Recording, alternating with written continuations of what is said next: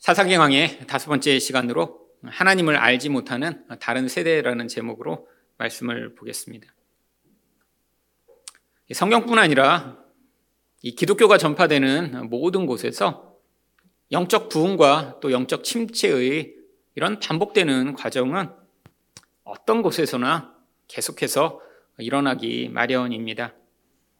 처음에는 굉장한 부흥이 있고 또 많은 사람들이 예수를 믿게 되지만 시간이 지날수록 점점 그 부흥의 열기는 사라지고 또 그 모든 신앙들은 종교화되는 경우들이 많이 있죠. 한국에도 처음에 기독교가 전파될 때 얼마나 큰 은혜가 있었나요? 사도행전에만 기록된 것 같은 그런 일들이 한국 교회에서도 일어났었습니다. 병이 났고 귀신이 쫓겨나가고 사람들이 갑자기 큰 은혜를 받아 변하는 일들이 있었죠.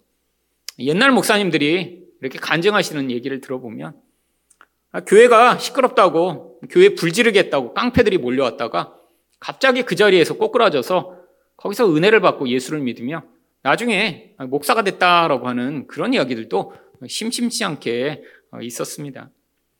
말씀에 대한 성도들의 헌신 또한 대단했죠. 일제시대 때 이렇게 지금처럼 뭐 쉽게 말씀을 접할 수 없는 곳에서는 어디에서 부흥회가 있다라고 하면 사람들이 자기가 먹을 쌀을 짊어지고 일주일씩 걸어가서 거기서 밥을 지어 먹으며 이런 말씀 사경에 참여하는 일들도 있었습니다. 사람들이 교회를 섬기는 일에 엄청나게 헌신되었었고요. 또 교회마다 몰려드는 사람들이 많아서 엄청난 큰 교회들이 세워지게 됐죠. 그래서 한국의 세계에서 제일 큰 교회뿐 아니라 한때는 세계의 10대 교회가 한국에 전부 다 세워지기도 했습니다. 또한 선교에도 굉장히 열심을 내서 기독교가 전폐된 지 100년이 조금 넘은 나라가 바로 세계에서 제2위의 선교사 파송국이 되는 이런 놀라운 일들이 있었습니다. 그런데 이런 부흥과 성장이 확 꺾이게 되는 그런 시기가 있었습니다. 바로 2007년이 평양 대부흥 운동 100주년이 되던 그런 해였습니다.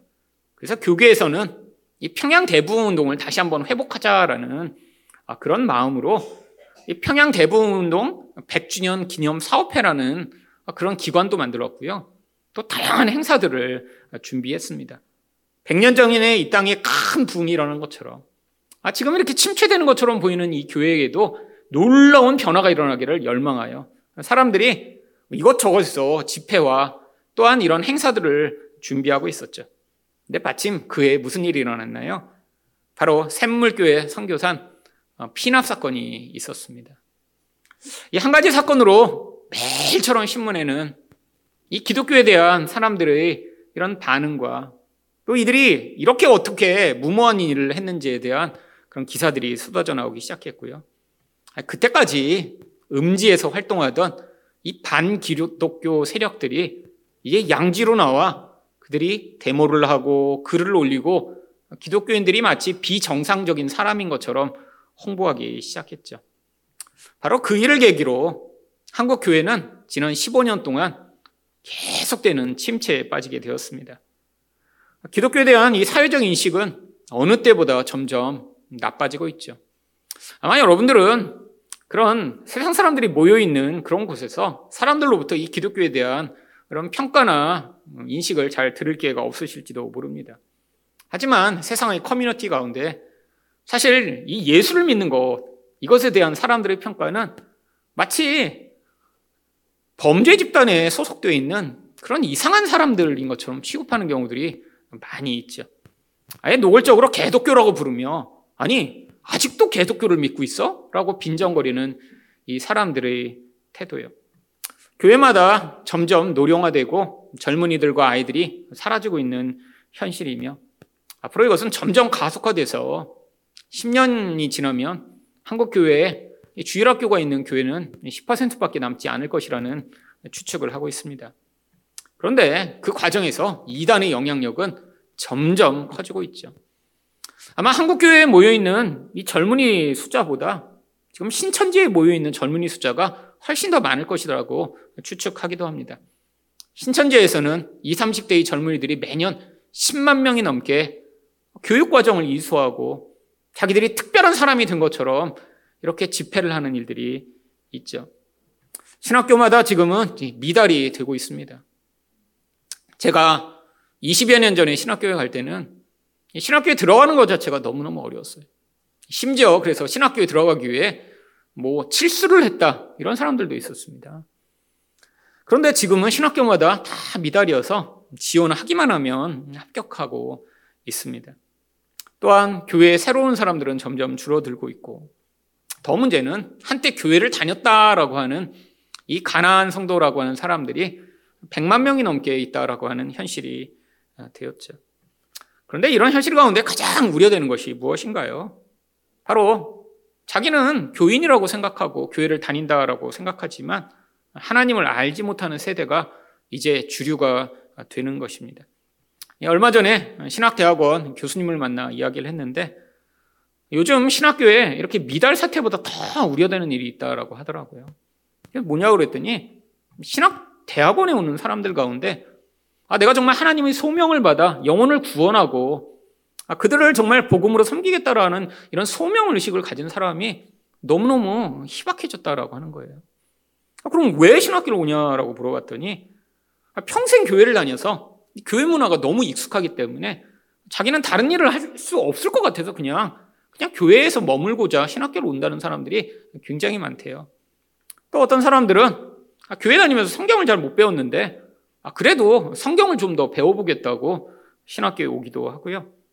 그리고 제일 심각한 부류가 대학교를 졸업했는데 직장을 못 찾고 그냥 대학원이라도 가보자 하는 마음으로 신학대학원을 오는 사람들도 꽤 많이 있다라고 합니다. 근데 옛날에는 이런 사람들이 면접에서 아, 좀할 일이 없어서 그냥 신, 신학대학원 와서 대학원이나 다니려고 왔어요. 라고 하면 탈락했을 텐데 이렇게 얘기를 해도 이제는 다 붙여줄 수밖에 없는 상황이라고 하더라고요. 여러분, 신학대학원에 와서 목사가 된다라고 하는 사람들이 이런 생각을 가지고 있다면 사실 얼마나 많은 사람들이 아무런 생각 없이 교회에 다니고 있을까요? 근데 이런 일이 지금 이 한국 교회에 역사상 처음 일어난 일이 아닙니다. 성경 전체에서도 계속 반복되는 일이고요. 어느 곳에서나 복음이 전파된 이후에 시간이 일정 시간이 지나고 나면 계속해서 나타나고 있는 일이죠. 오늘 본문에도 7절을 보시면 백성이 여호수아가 사는 날 동안과 여호수아 뒤에 생존한 장로들 곧 여호와께서 이스라엘을 위하여 행하신 모든 큰 일을 본 자들이 사는 날 동안에 여호와를 섬겼더라. 이 여호수아와 또 여호수아와 함께한 장로들은 누군가요? 바로 하나님을 놀랍게 경험한 세대입니다. 바로 가나안에 들어올 때 요단강이 갈라지는 놀라운 역사를 경험했고요. 또한 하나님과 함께하며 거인 족속인 이 가나안 족속과 싸우는데 얼마나 하나님의 큰 능력과 은혜가 임하는지를 경험했던 자들이죠. 그리고 특별히 이 여호수아가 함께 있으면서 이 여호수아가 출애굽할 때부터 그 모든 과정을 지나며 백성들에게 하나님은 어떠신 분이시며 하나님이 행하신 일은 무엇인가를 끊임없이 이야기를 했기 때문에 바로 그 이야기를 들었던 사람들은 그와 함께 아, 하나님은 이런 분이구나. 하나님과 함께라면 이런 일들이 일어나겠구나라는 그런 믿음을 가질 수 있었죠. 근데 이제 그 세대가 다 사라져버리고 없어졌습니다. 여호수아도 110세나 살았지만 결국 죽게 됐죠. 그 결과가 어떻게 나타나나요? 10절입니다. 그 세대의 사람도 다 그 조상들에게로 돌아갔고 그 후에 일어난 다른 세대는 여호와를 알지 못하며 여호와께서 이스라엘을 위하여 행하신 일도 알지 못하였더라. 아, 이들도 하나님 백성들이에요. 근데 이전 세대의 사람들과 다른 점은 무엇인가요? 이들을 그래서 다른 세대라고 부릅니다. 근데 이 다른 세대의 특징이 무엇인가요? 하나님을 알지 못하는 세대라고 이야기를 해요. 뿐 아니라 하나님이 행하신 일도 알지 못해요. 여러분 지금 한국 교회의 상황이 그렇지 않은가요? 사실 이전 세대에는 아 이렇게 열심히 기도하며 교회 중심적인 생활을 하다가 은혜도 많이 경험했고요. 놀라운 하나님의 임재와 역사를 경험한 경우가 많이 있었죠. 저만 해도 뭐 늘 기적이 일어나고 뭐 놀라운 일들이 늘 있었던 것은 아닙니다. 그런데 저희 삶의 중심에는 교회가 있었고 기도가 있었고 말씀이 있었고 아, 그래서 그 과정 가운데 때로는 놀라운 하나님의 임재를 경험하기도 하고요. 놀라운 하나님의 역사를 경험하며 아 하나님은 이런 분이구나. 우리 아버지 어머니가 말씀하셨던 그 하나님이 아, 진짜 이런 분이구나.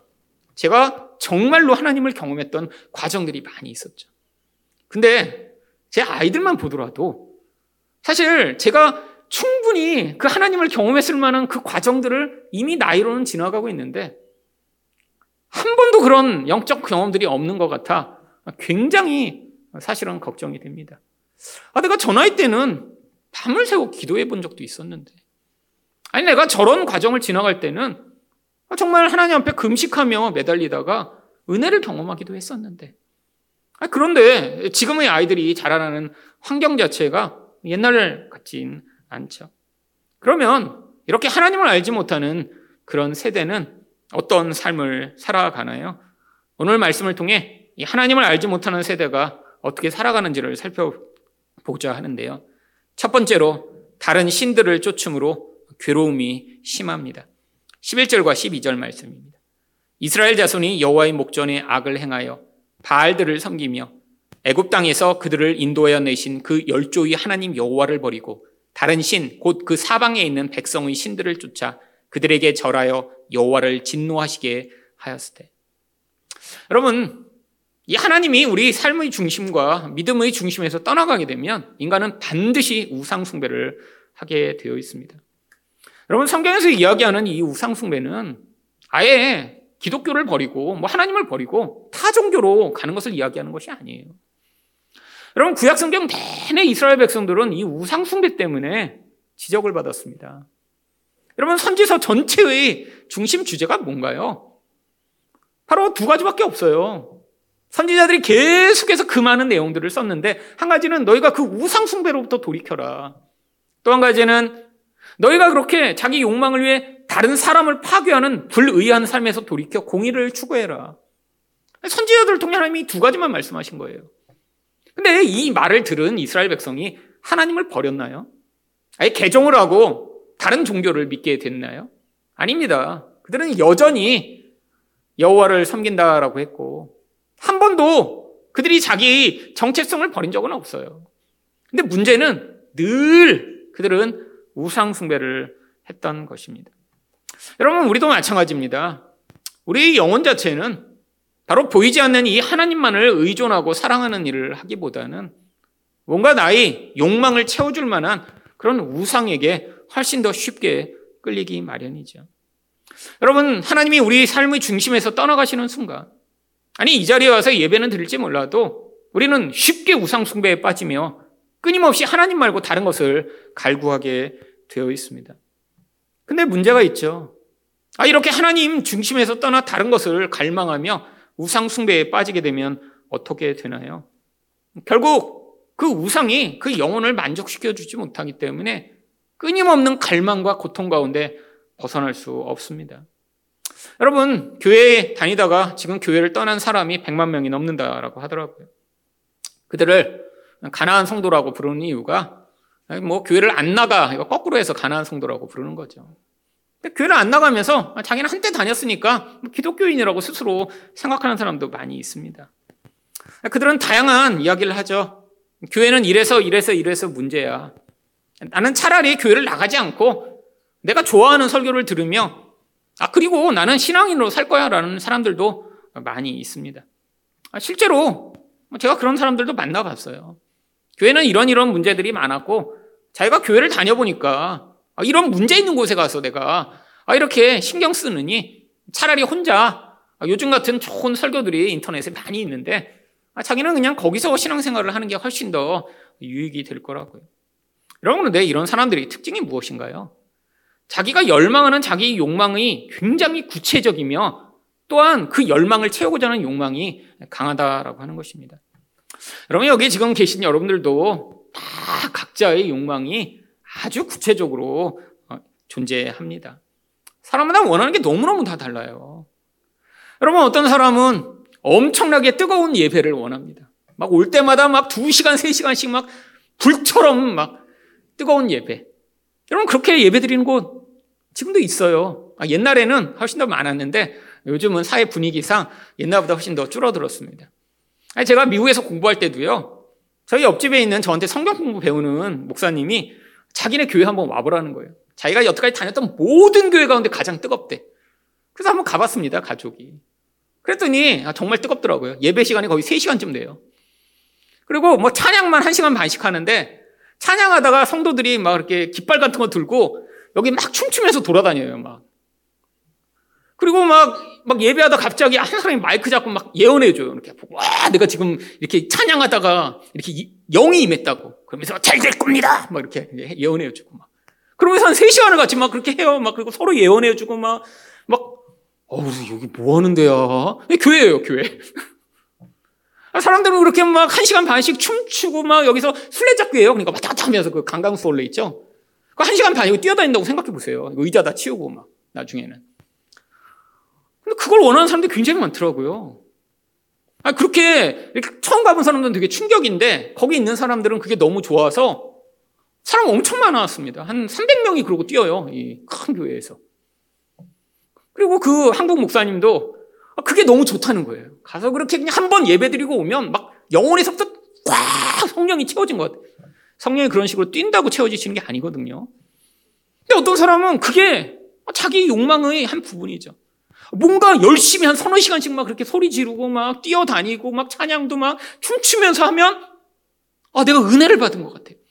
그거는 은혜가 아니라 사실 감정적 충만함과 평소에 운동 안 하던 분이 교회 와서 뛰시면서 이렇게 몸이 활력이 돌고 피가 돌면서 아, 내가 지금 뭔가 채워졌다 이렇게 느끼는 거죠.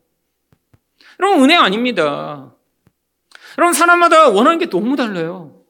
제가 교회를 여태까지 다녀보고 다양한 교회들을 방문해 보니까 아, 이 사람들의 욕구. 어떤 분은 재미있는 설교를 원해요. 재미있는 설교. 여러분, 저한테도 가끔 그렇게 요구하는 분이 있습니다. 목사님 좀 재미있게 설교 좀 해주시면. 저도 하고 싶거든요. 그런 재미있는 설교를. 여러분, 재미있는 설교, 무슨, 아니, 설교를 재미있게, 그러면 여러분, 코미디를 그냥 보세요. 유튜브에 많은데. 얼마나 재밌는지 몰라요. 제가, 저도 가끔씩 이렇게 유튜브 보면서 혼자 웃으면, 아내 그래요. 여보, 뭐 봐? 여러분, 재밌는 거 많더라고요. 웃겨요. 어떻게 이렇게 연기들을 잘하는지. 아니, 옛날에는, 아, 코미디언들 텔레비에 나와서 무슨, 뭐 그런 코미디 프로가 있었는데 그게 없어졌다면서요. 다 유튜브로 진출해서 그래서 막 정말 엄청나게 많습니다. 보면 웃기고 재밌어요. 아, 재미있는 거 들으시려면 유튜브를 보세요. 여러분, 근데 사람마다 원하는 게 얼마나 다양한지. 어떤 사람은 아주 강렬한 친밀감을 원하는 사람도 있어요. 아, 이 정도로 친해서는 안 된다는 거예요. 송계까지 다 하고, 막 그냥 너무 친해갖고 떨어지기 원하지 않는 그런 강렬한 친밀감을 가진 공동체가 필요해. 어떤 사람은 성가대 왜 우리 교회 없냐고. 사실 어떤 분이 교회 한 번 오셨다가 우리 교회 성가대 없냐고 해서 없다고. 앞으로 만드실 거라 해서 안 만들 거라고 그랬더니 아, 그럼 자기 못 다니겠다고. 제가 평생 성가대 하고 다니셨는데 성가대 없는 교회가 교회라고 자기 생각을 안 하신대요. 그래서 우리 교회 약간 이상하다고. 그래서 아, 약간 성가대 만들기도 좀 애매하고 그래서 아, 앞으로도 안 만들 것 같은데 제가 그냥 만든다고 할 걸 그냥 잘못했네요. 아니 뭐 해도 괜찮습니다. 뭐 성화대를 제가 싫어하는 건 아니라 예배 형식과 잘 안 맞는 데다가 뭐 교회가 커지면 뭐 성화대 해도 괜찮죠. 근데 그것 때문에 안 다니시겠다고 그래서 안 오셨어요. 다니셨어도 아마 문제 있었을 것 같아요. 그런 분. 이분은 교회 오시는 게 성가대 하시려고 오시는 거예요. 성가대. 여러분 얼마나 사람들이 욕구가 많은가요?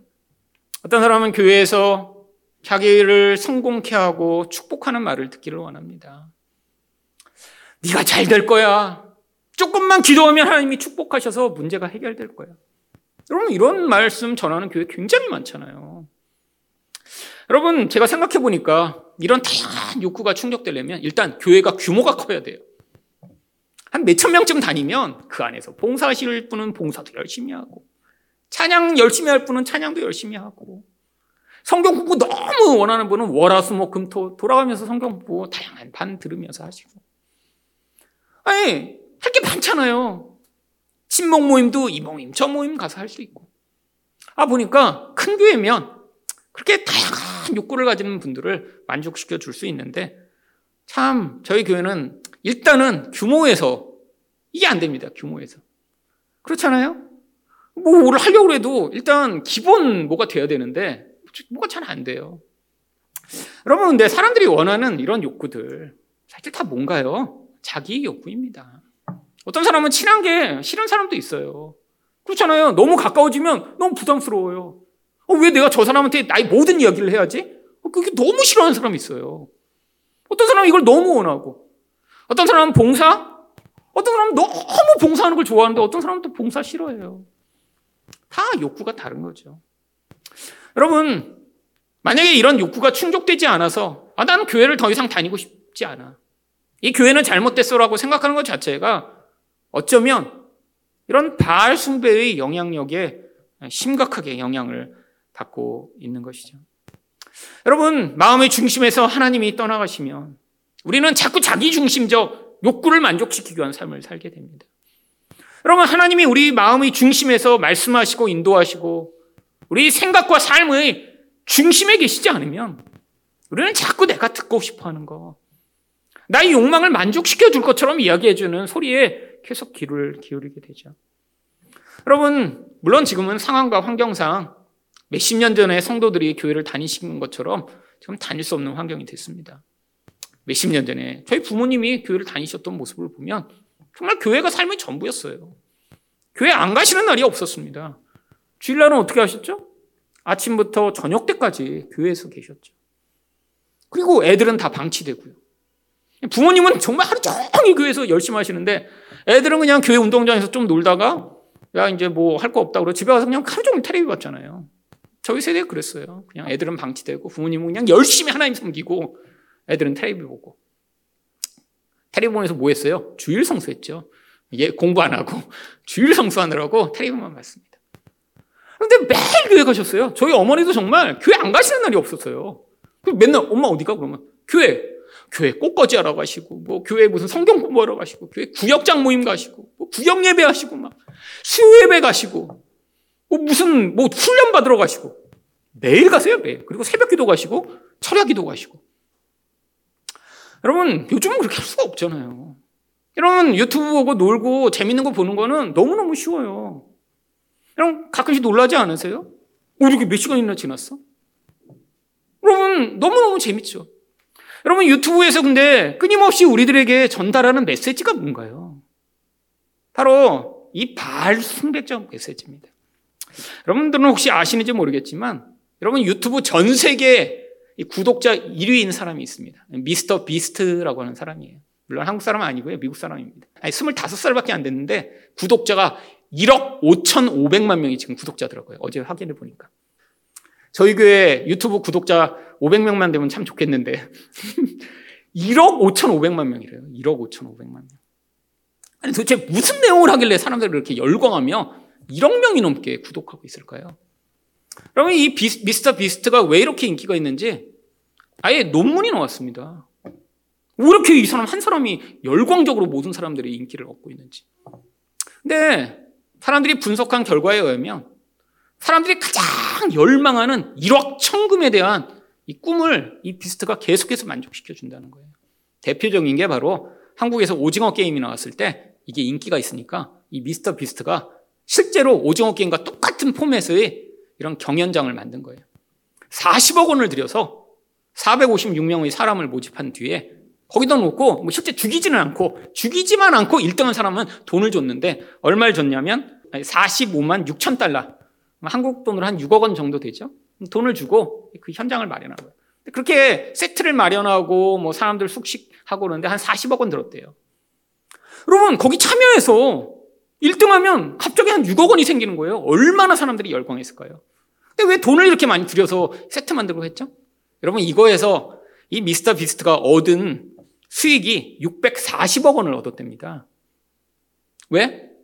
지금 조회수가 4억 회가 넘었거든요.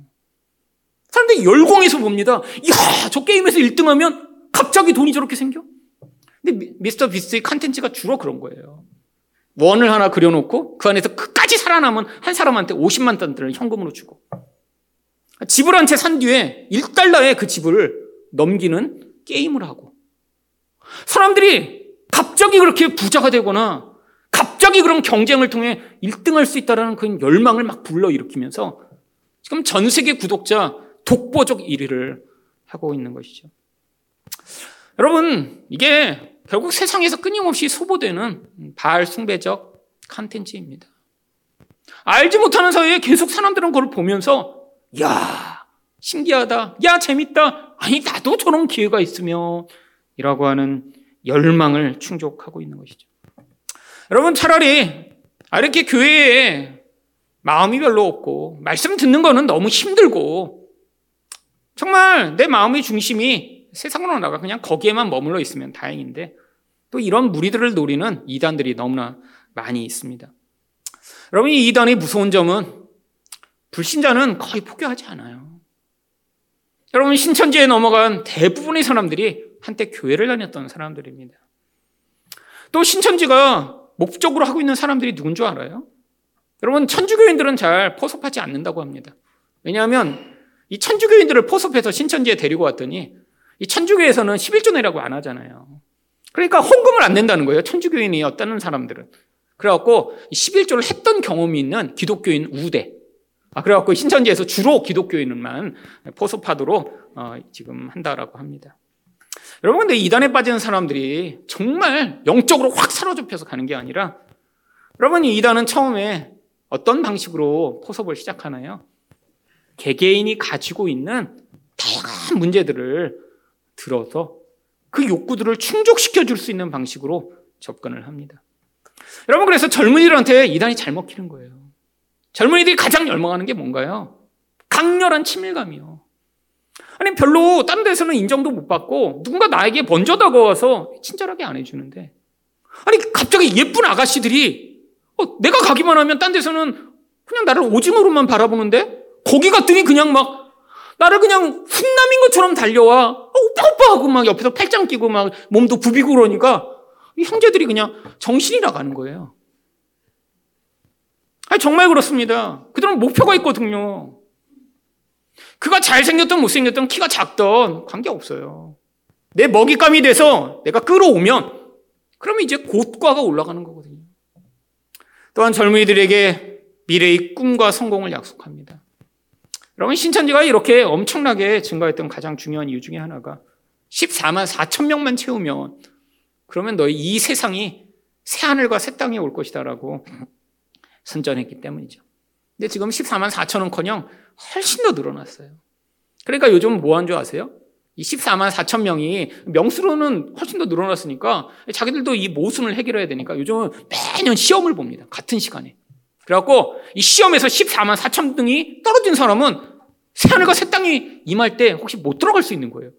그러니까 막 이 시험 보려고 엄청나게 열심히 고시 공부하듯이 시험 본대요. 대단하죠. 여러분 사람들에게 끊임없이 사람들의 욕구를 만족시켜 줍니다. 네가 지금은 이렇게 허접하게 살아도 새 하늘과 새 땅만 임해봐. 저 미국 캘리포니아가 있게 될 거야. 라고 이야기하며 사람들에게 허황된 꿈을 넣어주죠. 여러분, 결국 이단에 빠지는 많은 사람들도 결국 내면에 있는 이 무서운 자기 욕망에 걸려 넘어지는 경우가 많이 있습니다. 뭐 교리를 잘 몰라서 넘어지고, 뭐 이단이 매력적이라 넘어지는 것도 있지만, 사실은 근원 안에서 인간 안에 존재하는 이 바알 숭배적 욕망을 이 세상은 누구보다 잘 알고 있고 충족시켜 줄 수 있다라고 속이거든요. 여러분, 결국 이렇게 세상으로 떠나 하나님 중심에서 벗어난 신앙을 가지고 있거나 아니면 마음이 끊임없이 세상의 바알이 그 중심에 존재한다면 어떤 삶을 살게 되나요? 14절 상반절입니다.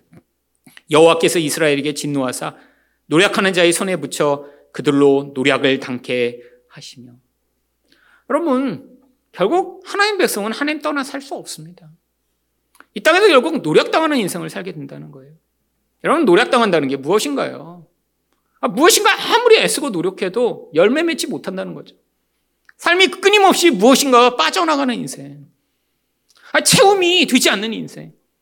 아니 나는 가족의 행복을 위해 이렇게 몸부림치고 애를 썼는데 나중에 보니까 가족이 가장 불행한 존재가 되어버리고 아니 나는 돈을 벌기 위해 이렇게 몸부림치고 애썼는데 나중에 보니까 너무너무 가난한 존재가 되어버리는 이런 노력당하는 인생이 되는 것이죠.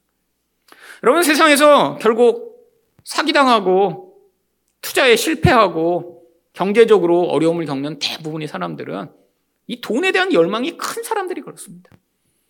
여러분, 돈에 대한 열망이 크지 않으면 사기를 사실 당할 이유가 없어요.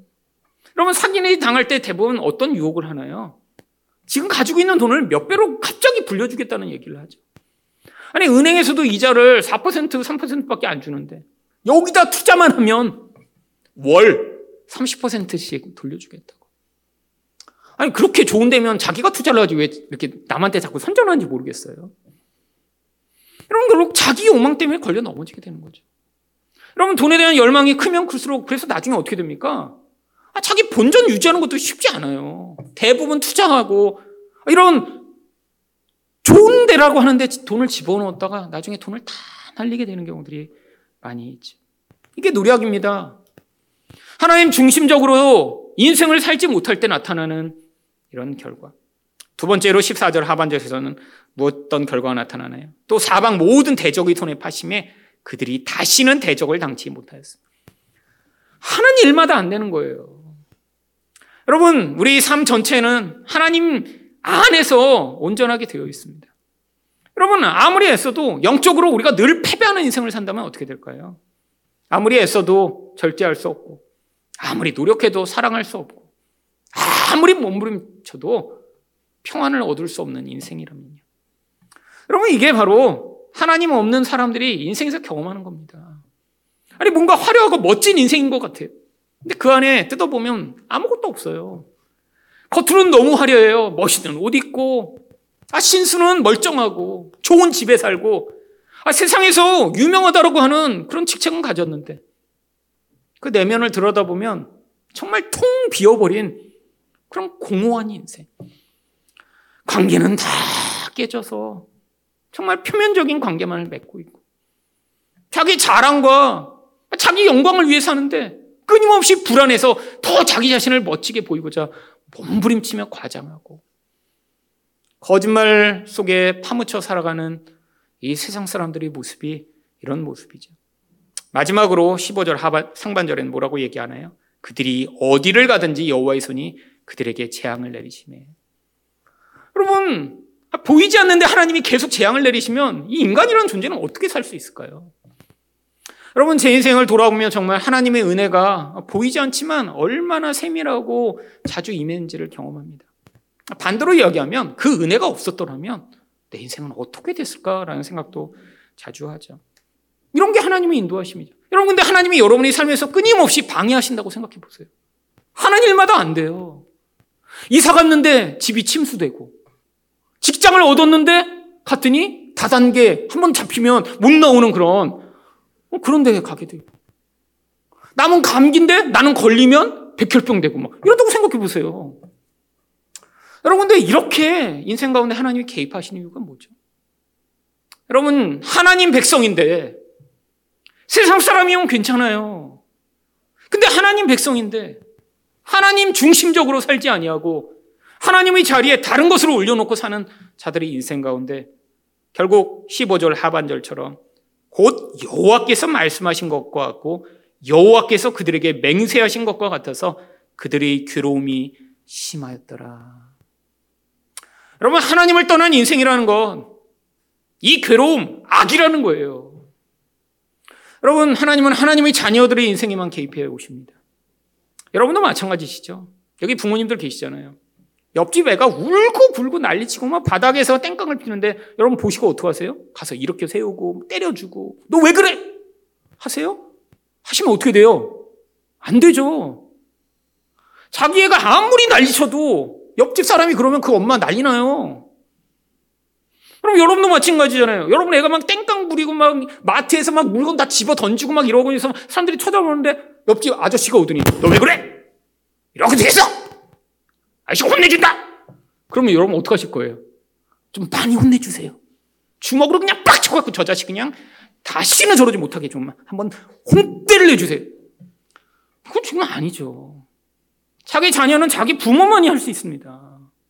하나님도 마찬가지예요. 여러분 인생 가운데 지금 하나님이 개입해 오신다면 어쩌면 삶이 너무 고통스러울 수도 있어요. 왜요? 어쩌면 여러분은 생각하지 못한 사이에 여러분의 삶의 중심 가운데 하나님이 아니라 다른 것이 그 가운데를 차지하며 여러분도 알지 못하는 사이에 여러분이 우상숭배에 깊이 빠져 있을 수도 있기 때문이죠. 여러분 이게 저주이면 이게 악입니다. 여러분 만약에 삶에서 이런 고통을 경험하신다면 돌아보셔야 돼요. 내가 하나님 말고 내 삶의 가운데 무엇을 올려놨을까? 내가 정말 무엇 때문에 내 인생이 이렇게 자꾸 길이 막히는 것 같으며 고통이 찾아올까? 하나님은 우리를 자녀로 대우하시기 때문에 우리 인생에 개입해 오시는 것입니다. 두 번째로 여호와를 알지 못하는 다른 세대는 어떻게 살아가나요? 구원자를 청종치 않으므로 세상의 노예가 됩니다. 16절 말씀입니다. 여호와께서 사사를 세우다 노력하는 자의 손에서 그들을 건져내게 하셨어요. 여러분, 하나님이 개입해 오세요. 여러분, 마치 구약의 사사를 통해 이스라엘 백성들을 구원하신 것처럼 지금은 예수를 통해 우리를 구원해 나가십니다. 여러분, 어떻게 이런 구원을 경험하죠? 참 하나님 백성이라면 18절 하반절과 같은 이 고통 속에서 이런 반응을 하게 되어 있죠.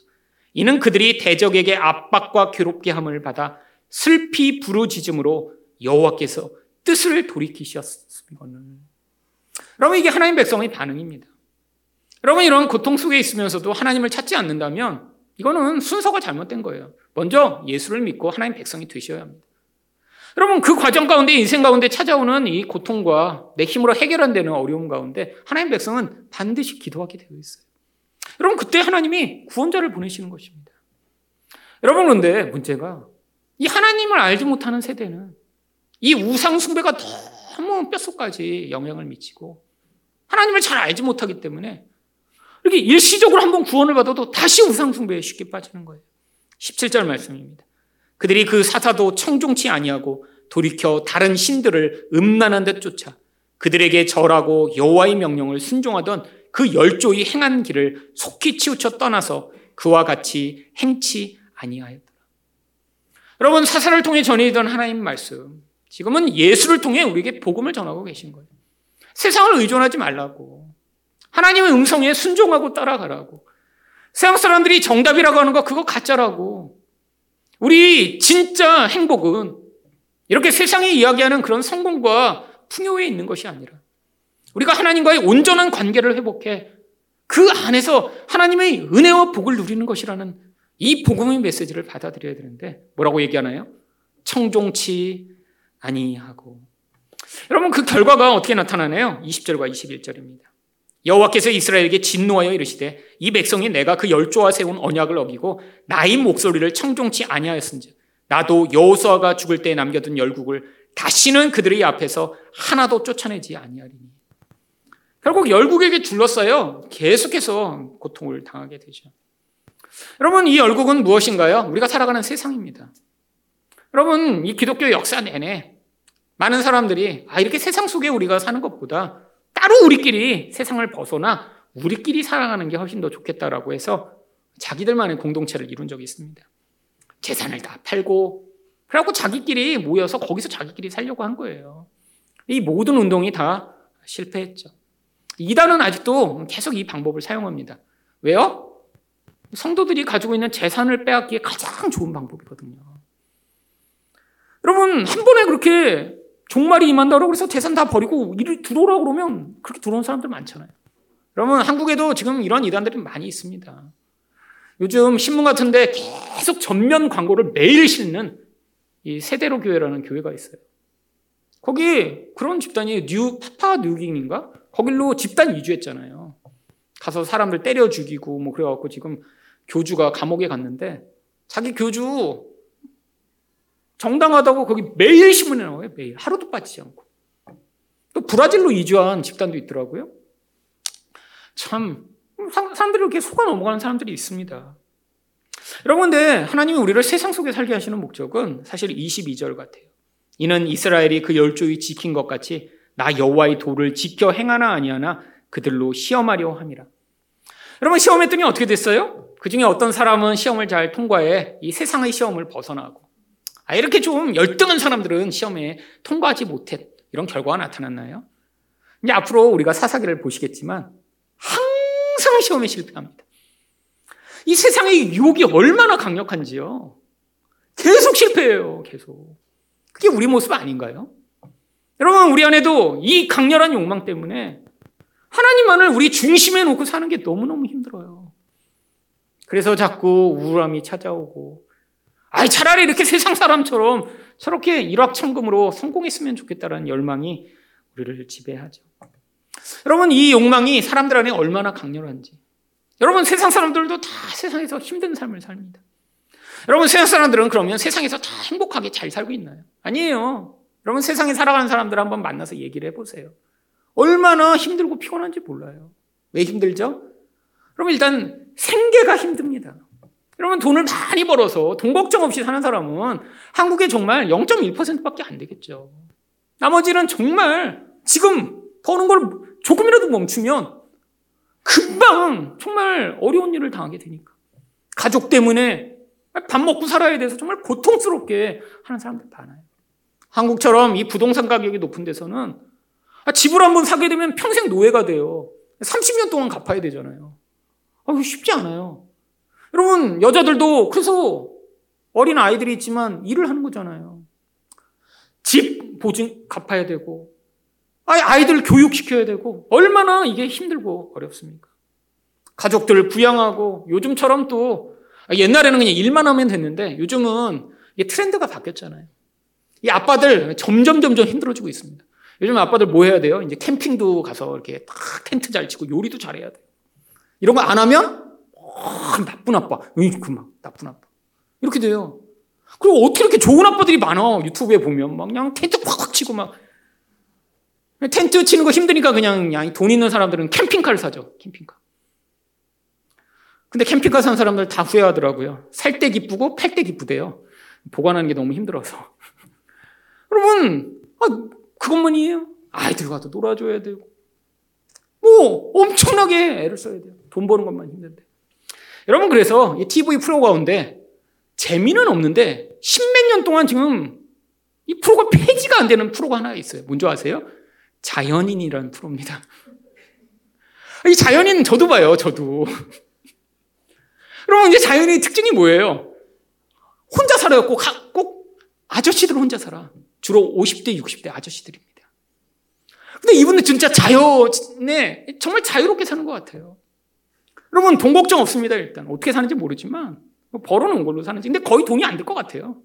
어쩌다 한 번씩 돈을 쓰고, 그냥 거기서 뭐 캐서 먹고, 잡아서 먹고, 그러면서 살아요, 그냥. 아, 그리고 가족 부양의 걱정이 없잖아요. 가족들이 있는 사람 많더라고요. 여러분, 근데 이 자연이 특징이 있습니다. 여자는 거의 없어요.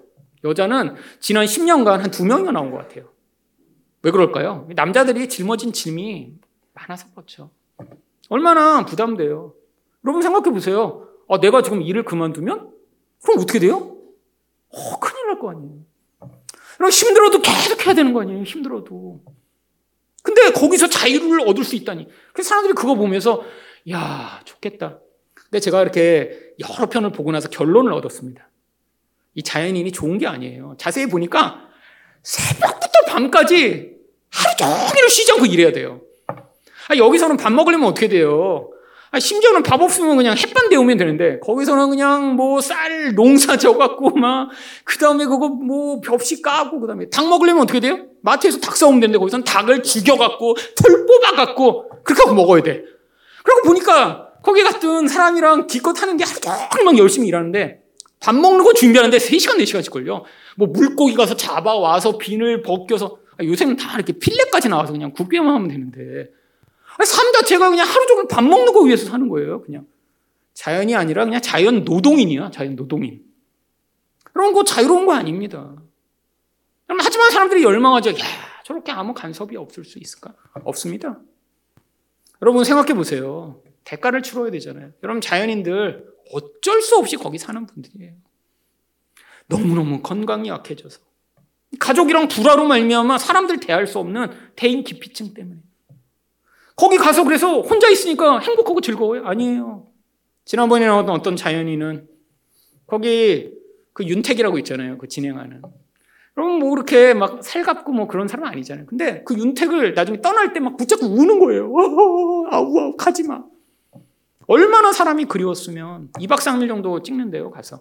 그동안 그렇게 같이 있었던 시간이 너무 오래였고, 그 할아버지가 그 덩치 큰 그 파마머리 아저씨를 끌어안고 울고 있어요. 가지 말라고. 감옥인 거죠, 감옥. 여러분, 많은 사람들이 이 세상 가서 자유를 얻기 위해 몸부림칩니다. 이 세상에서 가장 자유를 얻고자 하는 가장 강렬한 열망이 뭔지 아세요? 경제적 자유죠. 여러분, 아예, 그래서 밴드가 있고, 카페가 있어요. 40살 전에 10억 모으기. 뭐, 30살까지 뭐, 5억 모으기. 이런 카페 회원들이 엄청나게 많습니다. 요즘은 이렇게 돈 모으기를 해갖고는 사람들이 돈을 잘 모으니까 아예 이 카톡방 같은 걸 만들어서 거지방이라고 만든대요. 거지방. 일단 돈을 모으려면 1억 천금으로 안 된다는 거 이제 깨달은 사람들이 거지방이라고 만들어서 그 거지방에서 뭘 하냐면 자기가 돈을 얼마나 안 썼는가를 계속 얘기해야 돼요. 그래갖고 자기가 돈을 조금이라도 썼으면 그걸 거기다 올려갖고 집단 이 비판을 받는 거예요. 제가 오늘도 유혹을 못 이기고 커피를 한 잔 스타벅스에서 모셨, 마셨습니다. 그럼 막 30명이 이런 그냥 정신머리 없는 나쁜 새끼 그냥 그 4천원짜리 커피를 어떻게 그냥 오늘 마시고. 그래갖고 집단으로 막 이렇게 받은 거예요. 그 다음에 이제 회계를 쓰는 거예요. 앞으로는 절대 1년 동안 스타벅스 안 가겠습니다. 여러분, 다 뭐예요? 사유를 얻어보고 싶은 거죠. 그렇게 안 쓰고 아껴서라도, 아, 나중에 나는 넉넉한 인생, 풍요로운 인생을 살고 싶은 이 인간의, 이 세상과의 싸움의 처절한 모습 아닌가요? 여러분, 그렇게 아껴 갖고, 그럼 자유를 얻을 수 있을까요? 아니, 10억을 모으겠다고 목표를 세우고 열심히 모으면 정말 자유를 얻을 수 있을까요? 안 됩니다. 여러분, 얼마나 비참할까요, 인생이? 아니, 10억을 모았다고 쳐봐요. 그렇게 안 쓰고 아끼고 그냥 막 몸부림쳐 갖고 10억을 모았다고 쳐보세요. 그래서요. 그 과정에서 누릴 수 있는 가족과 어떤 사람과 함께 할 수 있는 그 모든 것 없이 10억 모으면 뭐예요? 어떤 가족은 돈 모으겠다고 애들 집에서 불을 못 켜게 하더라고요. 불을 못 켜요. 그래갖고 가족은 항상 한 방에만 있어야 돼. 몰려다니면서. 불을 여러 개 켜면 전기값 나간다고. 와, 대단하더라고요. 그리고 물도 우리는 그냥 화장실에서 내리잖아요. 그렇게 물 내리면 큰일 나는 거예요. 집에서 설거지를 하고 그 물을 가지고 또 모아갖고 걸레 빨고 그 다음에 이제 양변기에 넣어서 그물을 내리게. 여러분 그 아이들이 유일하게 꿈꾸는 게 뭔지 알아요? 밖에서 하드 한 번 사먹는 거. 하드도 평생 못 사먹어요. 어떻게 하드를 돈을 모아야지. 그럼 그게 뭐예요? 그렇게 10억 모으면 뭐예요? 그럼 또 20억 모으고 싶고 30억 모으고 싶죠. 아니, 세상과 싸우려고 너무 힘드니까 몸부림치고 애쓰는데 노예로 돼서 살아가는 거죠. 이게 세상 속에서 많은 사람들이 살아가는 모습입니다. 하나님 말고 답을 자꾸 찾아요. 아, 세상에서 힘들잖아요. 여러분도 다 꿈꾸시잖아요. 제가 디모데만 해보면 원하는 게 사실 다 똑같아요. 사실은 기회만 된다면 다 건물주 되고 싶어요. 솔직히. 그렇잖아요. 건물주 돼서 한 달에 내가 원하는 만큼 돈이 나오면 그럼 일 안 해도 되잖아요. 간섭 안 받고 싶고. 아, 벌써 상상만 해도 흐뭇해 하는 분들 지금 여러 분 계시네요. 여러분 다 우리 원하는 거잖아요. 여러분, 근데 그게 답일까요? 성경에는 세상을 이길 수 있는 유일한 길을 요한일서 5장 4절 5절에 이렇게 기록하고 있습니다. 무릇 하나님께로부터 난 자마다 세상을 이기느니라. 세상을 이기는 승리는 이것이니 우리의 믿음이니라. 예수께서 하나님의 아들이심을 믿는 자가 아니면 세상을 이기는 자가 누구냐. 여러분, 여러분이 아무리 부자가 돼도 건물을 가져도 여러분이 예수를 믿는 믿음이 없으면 여러분 세상을 이길 수 없습니다. 세상은 또 다른 방식으로 여러분을 노예 삼아 저주스러운 인생을 살게 만들 것이고요. 하나님은 여러분을 절대로 포기하지 않으세요. 여러분, 예수를 믿기 위해서는 우리가 무엇을 포기해야죠? 나를 믿고 세상의 힘을 믿는 걸 포기해야죠. 그 예수만이 나의 유일한 생명이시며 전부라고 고백하며 그 예수를 내가 믿고 살아가는 것으로 나의 기쁨과 만족을 삼는 법을 배우셔야죠. 여러분 세상에 살아가는 우리는 끊임없이 예수 말고 자꾸 다른 것을 믿도록 세상이 유혹하고 우리를 뒤 흔듭니다. 그럴 때마다 기도하시고 말씀을 붙드심으로 예수로 말미암아 세상을 이기는 여러분 되시기를 축원드립니다.